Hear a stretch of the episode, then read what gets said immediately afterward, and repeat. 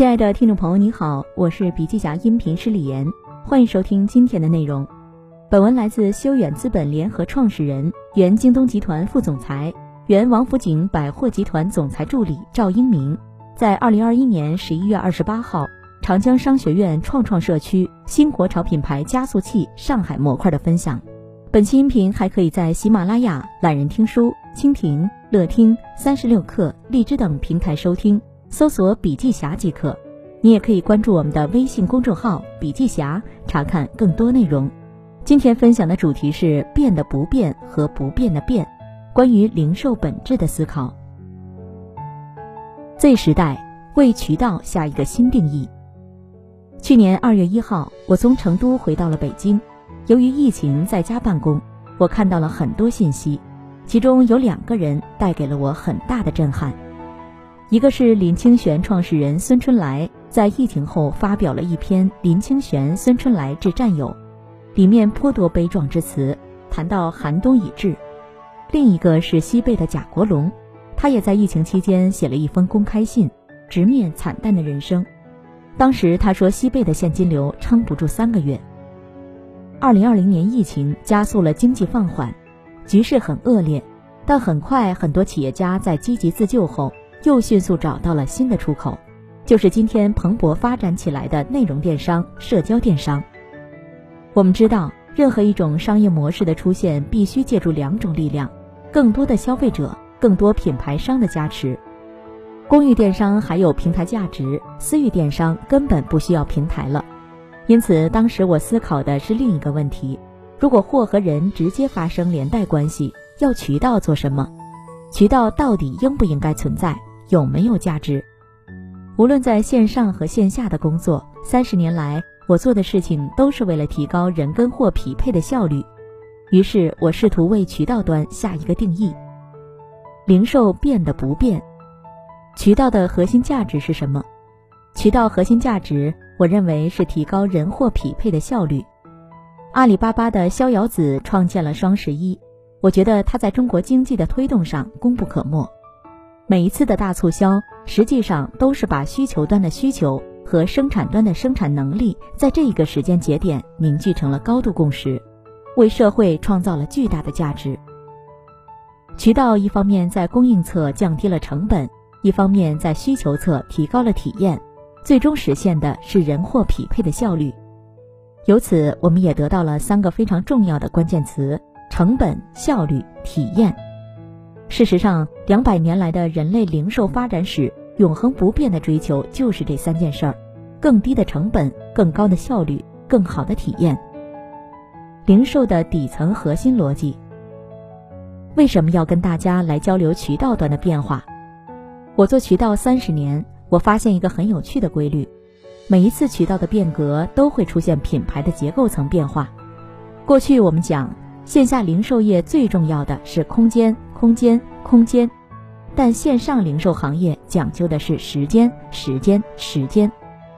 零售业根本性的变化最早出现的是2维零售，人跟货的消费关系。接下来场的出现提高了人货匹配效率，从2维零售进化到了3维零售，人货场。今天在互联网帮助下，我们既讲究空间的效率，也讲究时间的效率，我称之为4维零售时代。在漫长的渠道行业发展史过程中，零售永恒不变的就是它的宗旨，为人货匹配的效率的提升而努力。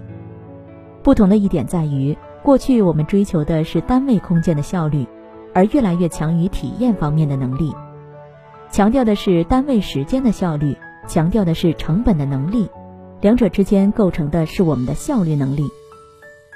经过多年的摸爬滚打，我试图给线上线下零售企业未来发展 1.0 版、2.0 版、3.0 版做一个定义。1.0 版的零售行业，单位空间人货匹配的效率； 2.0 版的零售，单位时间的人货匹配效率； 3.0 版的零售，单位时空的人货匹配效率。未来的零售业发展是根据消费者需求的动机不同，在时间和空间方面做转换。 Z 时代零售不变的变。接下来我们讲讲不变的变。互联网时代，接受信息的方式发生了很大的变化，所以为了迎合新的消费人群，我们也需要做一些新的变化。因此，回到人本身，我们还是要回答一个问题： Z 世代究竟是谁？ Z 世代究竟是谁？首先 ，Z 世代最大的特征可能不是移动互联网，而是孤独、性别差和独生子女。因此，社交媒体对他们来说不是便利，而是必须。其次，年轻也不意味着潮酷，因为绝大年轻人在下沉市场，而非富裕城市，因此未来消费力待释放。还有，我发现90后，尤其00后，几个陌生的人坐在一起，他们一点都不尴尬，他们会很自在地各自看各自的手机。当然，他们没有见过钱，他们的钱都是数字，而且他们没有下网的动作。95后从来没有在不在这个问题，因为他就长在网上，他随时都在网上，永远都在，因为他们就在网上生活，而我们还在考虑上网和下网，所以这是一个很大消费不同的思考。 Z 时代中国市场的3个机会，还有一点是年轻人的消费很热闹，以后中老年消费者会跟随年轻人的消费，但反过来不会有。我们讲今天的中国市场3个机会是一老一少一下沉。为什么少比老还重要？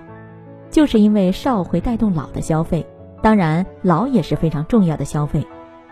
比如对我们线下零售企业来讲，工作日是流量最稀薄的时刻，但是这一点在上海前滩太古里完美的被中老年消费者人群填补了。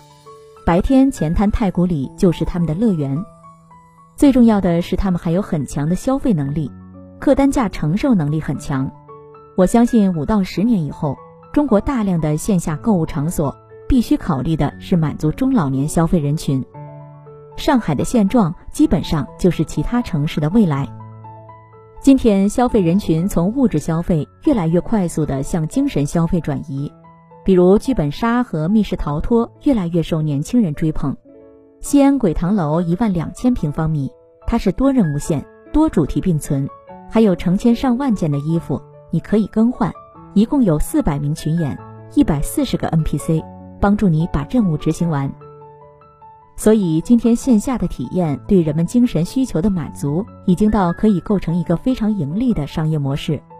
当然最有代表性的就是脱口秀大会，我认为脱口秀大会真正的成熟了，做到了一小群人的狂欢。这一季的脱口秀大会已经成功地引起了一小群人的狂欢。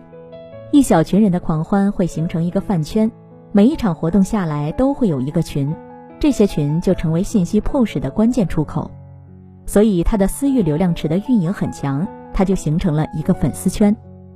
最重要的是它可以引发更大的一群人围观。我觉得在今天我们做任何一个新的组织，这都是一个核心做法。零售不变的变，我们从过去简单的衣食住行到现在需要更多的康育娱，所以它完美地诠释了马斯洛需求理论。在我的观察中，中国消费分成了4个品的消费时代。第一，妈妈那一代，品质消费时代，强调的是材质。第二，70后80后，品牌消费时代，大家关注的是品牌。第三，90后00后，品味消费时代，强调的是自己的喜好。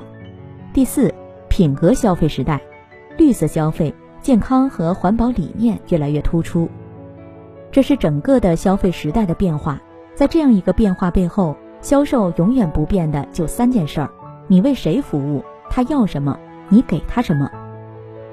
通常我们都认为失败是成功之母，其实我想说，成功也是失败之父。因为成功，所以失败。过去越成功，未来会越失败。你一直会拿过去的延长线定义未来，因为我们每个人都是成功过去的认知框架的囚徒，而我们越成功，囚笼就越坚固。所以我们需要不停地重构。人的再次成长，就是把自己敲碎了重生的那一下。无论外界环境怎么变，我们都要不停地打磨自己的思想认知。我特别喜欢北野武的这句话：我还有改变的可能性。一想到这一点，我就心潮澎湃。我希望跟大家一起改变。好了，亲爱的听众朋友，今天的分享就到这里，感谢您的收听。有任何感想和建议，您都可以在评论区留言。新商业干货就看笔记侠，深度专访、品牌传播、线下沙龙等商业合作，如有需要，烦请联系笔记侠商务小伙伴魏之上，联系方式17631881957，17631881957。